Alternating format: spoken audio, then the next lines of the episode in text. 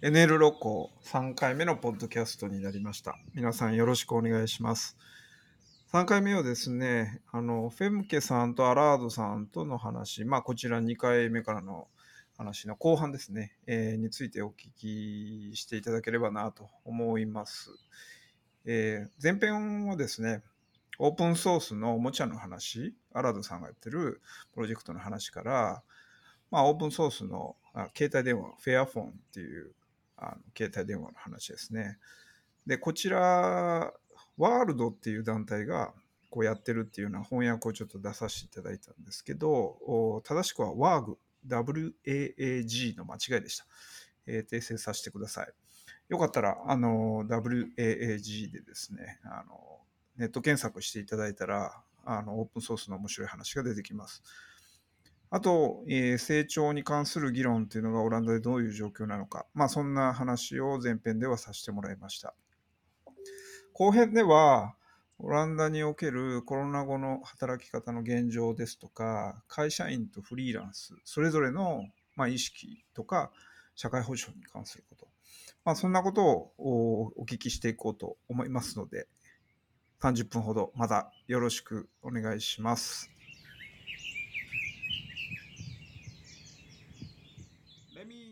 Move on to a little bit of the じゃあちょっとここらで話題変えさせていただいて、ちょっと仕事がどういう状況になっているのか、まあ、オランダでっていう話をしていきたいと思います。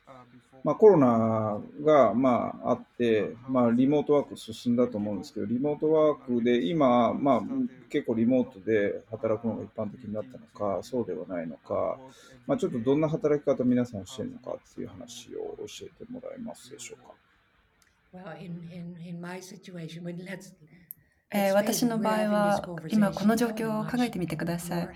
この会話が以前と比べて非常に自然できるようになっていますよね。ビデオ会議は以前からありましたが、今では本当に日常になりました。誰もが実施できるようになりましたし、物理的な会議と実際に置き換わっています。私の会社ではみんな家から仕事をしていて、週に2回は出勤します、出社します。しかし、それ以外の日で、神戸の山の上から仕事がしたければ、ご自由にどうぞ。会社にいる必要もありません。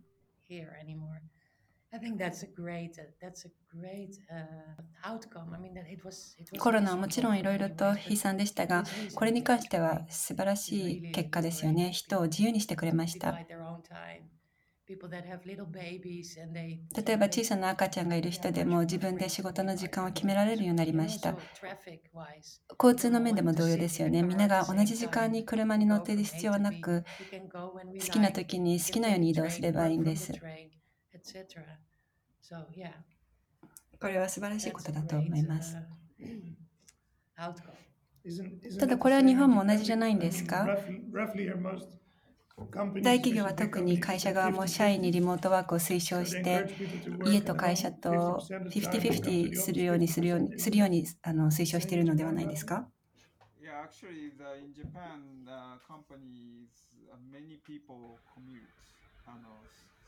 まあ、日本の状況は結構みんなやっぱ通勤をし始めて、まあ、もちろんコロナのタイミングでリモートワークにざっと移行したんですけど、またやっぱりリアルがいい、まあ、通勤しようみたいな元の流れに戻る流れも大きくありますね。で、そのちょっとあのオランダのに関する記事で、えーイギリスの記者が書いてた記事を読んだことがあるんですけど、オランダにおいて結構そのリモートワークに移行するのがすごいスムーズに進んだと。で、そのスムーズに進んだ理由っていうのが、まあ、社員とか、まあ、ボスと部下の関係にすごい信頼関係がきっちり確立されてたっていうような、まあ、トラストの文化があるっていうような話を聞いたことがあります。読んだことがあります。それってなんか、あの、実感しますか？どんな感じですか?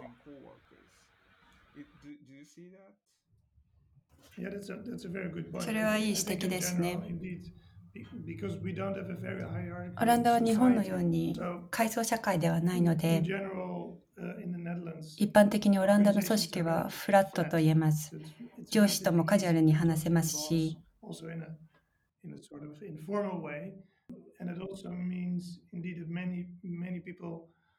コロナ前から多くの人々は仕事のやりかややり方に関して自立していました。なので目標が明確で何をすべきか分かっている限り、もちろん業種によって違いはありますが、一般的に言って結果を出す限り自分のペース、自分のやり方で仕事をするということが許されていました。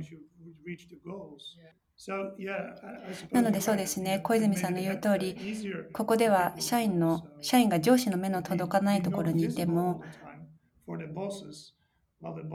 結果を出してくれるという信頼関係があるため、比較的簡単なのかもしれません。And, and maybe that starts at school. これはすでに学校から始まっていることだと思います。Uh, 私の子供はモンテッソーリ school. I think 学校に行ったんですけれどもモンテッソーリ学校に限らず.オランダの学校教育では一般的なことだと思います。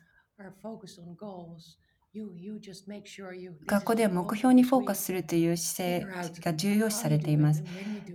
今週の目標はこれと決まったら、それを達成する方法、そしてそれをいつやるのかを考え出すことが必要とされます。なので子.どもたちは学校ですでに自立して考えることを学びます。私自身の学生時代のことをか思い返してもそうですね。私は1年間日本の学校に通いましたが、全く違いました。いつ何をするかが決められていましたし、みんなで同じことを同時にするスタイルでした。自発性が必要とされることはありませんでした。今はどうなっているかもちろん分かりませんが、当時はオランダの教育システムとは全く異なるものでした。田吹さんの会社ではどんな感じなんですか？それあの従業員はこう時間をカウントするんですか？労働時間カウントするんですか？従業員に働いた時間を登録するようにはお願いしていますが、これはあくまでも状況を把握しやすいようにするためのものであって、従業員がどれだけ仕事をしているかをチェックするためではありません。上司がそれを見て大まかに把握して、計画できるようにするために使用しているだけです。Just to see if nothing goes really out of hand. タイムカードのようなものではありません。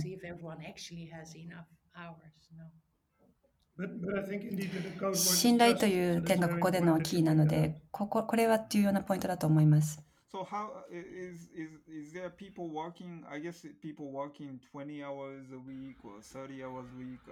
まあじゃあ雇用契約で大体20時間働こうとか30時間働くとか40時間働くとかまあ決められてると思うんですけどまあそれで。まあ時間数はカウントしないとして、えーその結果っていうのはまあどうどういう感じでまあその20時間の働いた成果30時間働いた成果っていうのはどういう感じでこうまあ評価するような感じなんですか？Yeah, be- because because I mean, if it isn't, ma- if it 現 doesn't 実に合っていなければ、持続可能ではないですよね。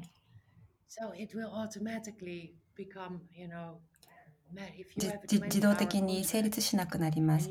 例えば、20時間の契約があって、目標があって、その目標を長いこと達成できなければ、もちろん話し合わなければいけませんよね。なので.自動的に調和されてくるんです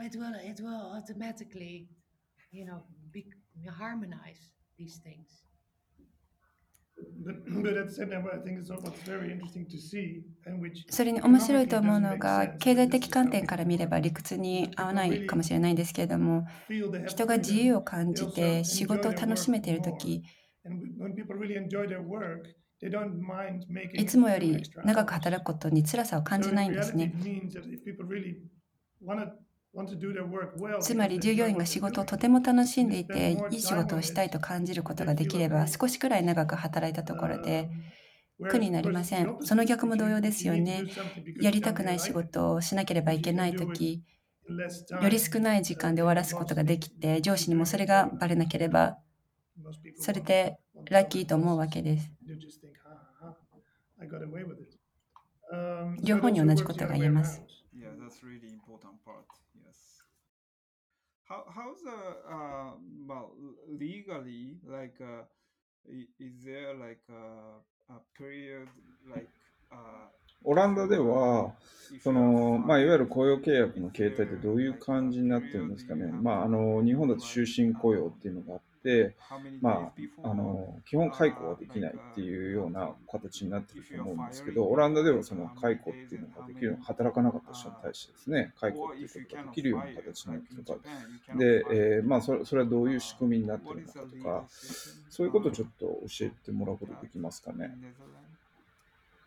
社員としての契約がある場合のことですよね。フリーランスや派遣などさまざまな様々な contract があるわけですから。そうですね。あの固定契約においてっていう意味です。社員として雇用した場合で人をクビにしたい場合、もちろん正当な理由が必要です。それが一つ目。それから二つ目は2、3ヶ月前には本人に通告する必要があります。それから就業1年間につき1ヶ月分の給与を従業員に支払う必要があります。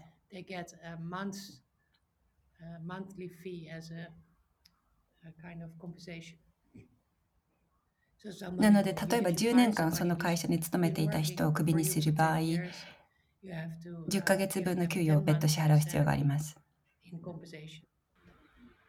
フリーランスの人たちの、まあ、数っていうのは増えてる印象ですか？それとも、なんか雇用契約、まあ、固定契約の、まあ、人口の方が増えてるっていう印象ですかね？どどんな状況ですか？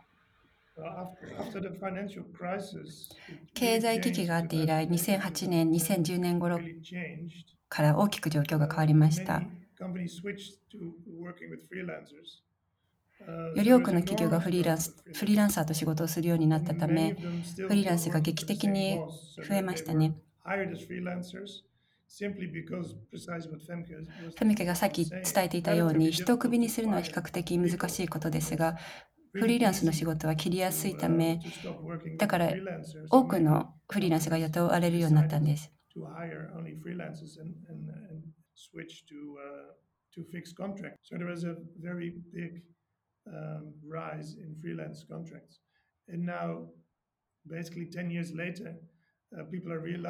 そして約10年経った今、この事態が持続可能ではないということに人々は気づき始めました。そのため少しずつフリーランスが社員として雇用される流れが戻りつつあります。少し変わった状況になっています。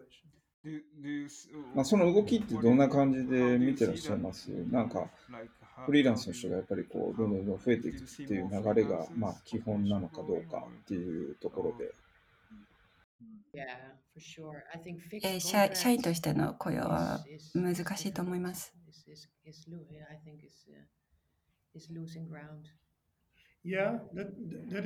それもそうですね。でも少し状況も変わっています。今、フリーランス不足の問題が深刻になっているため、雇われる側がもっと多くを要求することができます。なので、今後変わってくる可能性もありますよね。初めに1年間のトライアル期間がありますよね。それで会わなければやめるでしょうし。you、continue, uh, then a, a fixed contract would be うまくいってよければ社員としての雇用が次のステップではないでしょうか。なのでこんなので今後少しずつ変化が見られるのではないかと思います。フリーランスが力を持ち始めているので、より多くを要求できる。ただまだこういった変化は始まったばかりなので、今後の様子を見ていかないとまだ分かりません。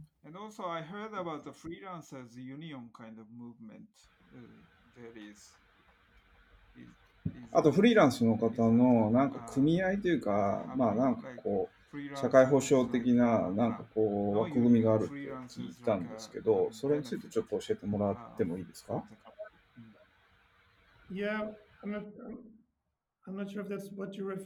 ？terms of 保険に関してですね、uh, 正社員として雇用保険に加入していれば、何かが起きた時でもカバーされています。uh, so, so most 給料も支払われますし、医療費も払われます。社員は何かと守られています。ところがフリーランスの場合、これがありません。そのため、あらゆる災難から自分を守るために、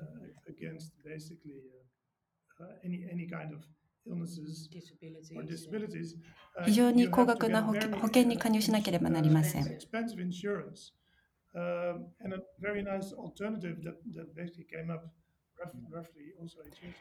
そこで誕生したのが bread fund というもので、およそ50名のフリーランスが団結して、月額料金を支払うことで、誰かが例えば、病気になってしまった時に、この共同基金から月額の給料が支払われるという仕組みです。uh. 当然、より多くの月額料金を支払えば支払うほど、緊急時に支払われる金額も高額になります。私もこの基金の加入者ですが、とてもうまく機能していますよ。さらに素晴らしい点が、この基金を辞める際、今まで支払った金額が返済されるという点です。信じられませんよね。使われなかった金額が戻ってくるなんて通常の保険会社ではありません。ありえませんよね。なので、とても通常の保険とは違います。そして加入メンバーはたった50名なので、お互いを知っています。自分が誰に支えられ、誰を支えているのかが分かります。サポートストラクチャーそのものを感じることができますし、自分が支えられていることが感じられ、とてもローカルでもあります。とても有名なので、Google でブレッドファンドと入れて調べると、オランダではたくさん出てきますよ。Yeah. It's very successful. Uh, what is it? Yes, can, can, can you say it again? Can, uh, B R O O D, and then F O N D S. okay, okay. Thank you.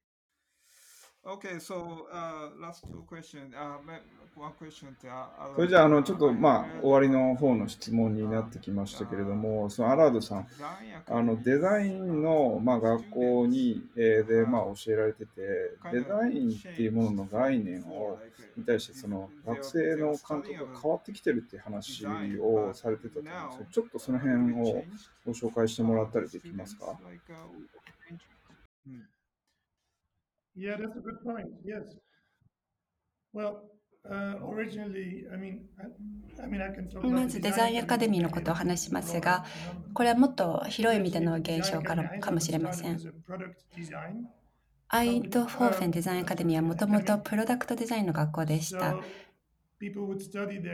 そのため学生はここで大量生産向けの製品をデザインする方法を学んでいました。ただこれはかなり前の話です。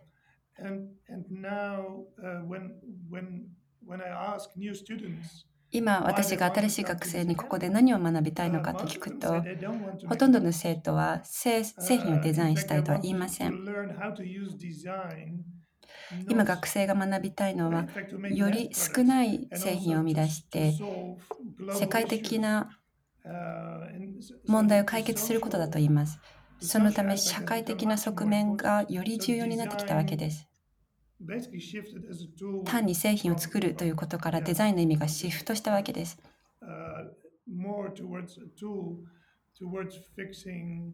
デザインというツールによって何かを解決するということを目指すのですが、単に解決するだけではありません。多くは多くの学生は問題を解決するだけでなく、代替案を見つけ出し見つけ出しているのです。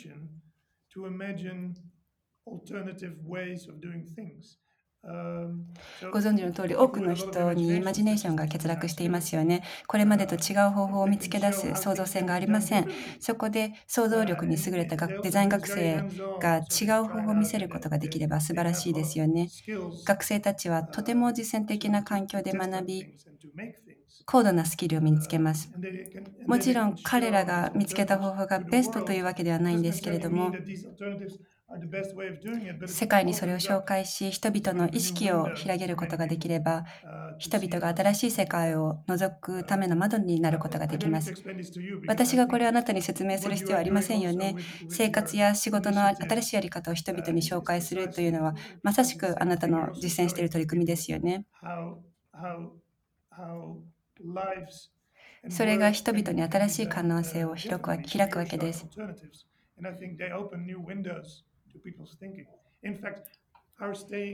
実際私はロコノマドに滞在したことにより将来どのように生活を送りどのような仕事がしたいかが見えてきました。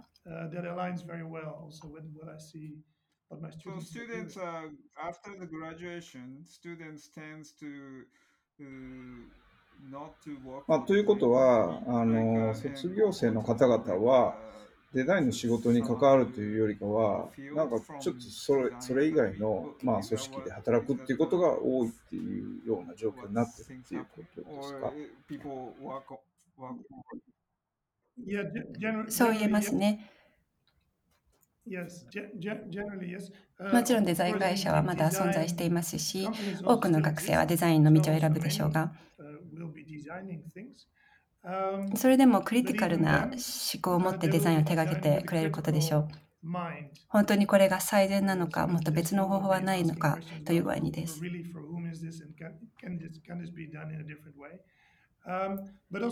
同時に多くの生徒がデザイン会社とは異なる道を選んでいます。あらゆる機関のデザインコンサルティングのようなポジションに、違ったポジションについています。とても幅広い分野と言えますね。この分野はむしろ実践的なアプローチとリンクしたものの考え方と言えるかもしれません。コンセプチュアルな考え方と実践的な方法を組み合わせて世界にアイデアを紹介するという感じでしょうか。Uh, じゃあ最後にちょっとお聞きしたいんですけど、まあお聞きするというか、まあ、感想というかですね、この NL ロコンプロジェクトについての、まあなんかご意見とか、まああと我々テーマにしてる Why do you work? こうななんで働くのっていうところでの、まああの、フェムケさんのあのご意見とかあのコメントとかいただければと思いますが、どうでしょうか？この質問を他の人にも聞いてほしいとあの E メールで言ってましたよね。私はドイツでのプロジェクトが終わった後、アムステルダムに帰宅するために運転をしていたんですけれども、同乗同乗していた同僚2人に聞いてみたんです。家に着くまでずっとこの会話で盛り上がりましたよ。これがいかに大切で素晴らしい質問かということですよね。皆にとって素晴らしいトピックです。ロッコでもこの話をしましたよね。これは本当に普遍的な質問なので、オランダでもこの NL ロッコを実施すべきなんじゃないかって。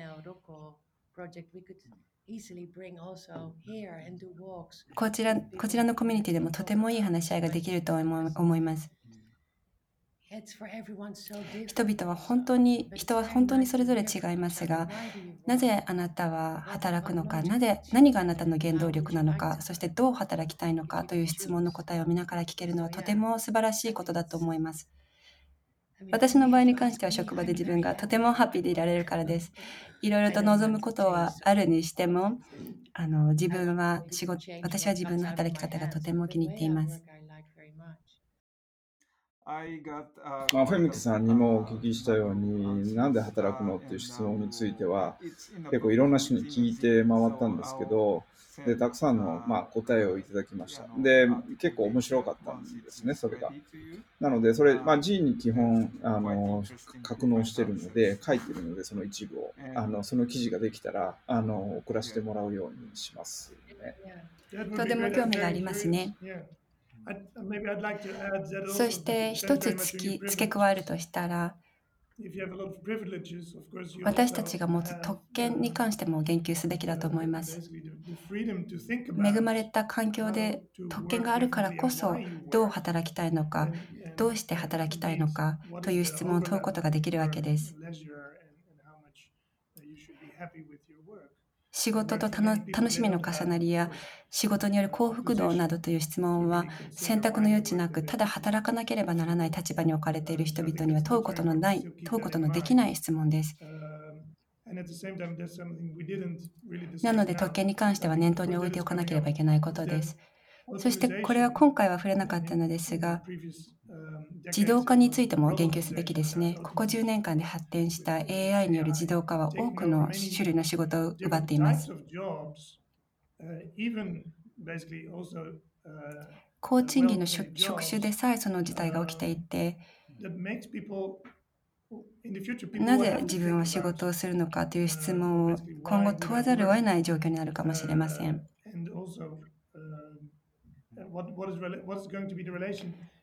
稼ぎ方と人生の楽しみ方の関係も問われますしこれからの10年で仕事の定義が大きく変わる,かもしれません。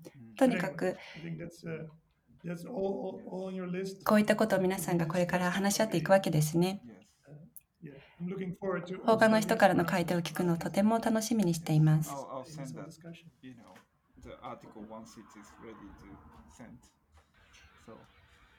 ま uh, あ、あのすごいなんか長時間になりましたけど.本当にありがとうございました。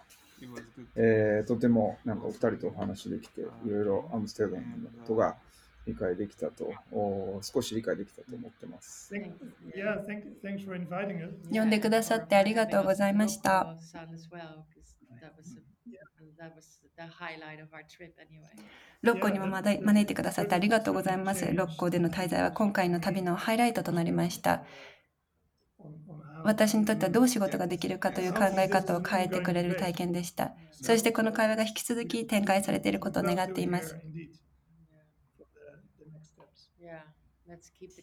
会話を続けていきましょうね。Actually, we will have like a different stories uh, coming up October. そうですね、今、我々僕たちあの記事をずっと作ってて、その10月のテーマ、11月のテーマ、12月のテーマっていうのもどんどん続いていくし、英語でもそれ記事化してるんで、あの記事ができたらあの送りますので、えー楽しみにしておいてください。Super nice. あとオランダにも来る予定なんですよね。い。いですね。教えてくださいね。何か企画ができると思います。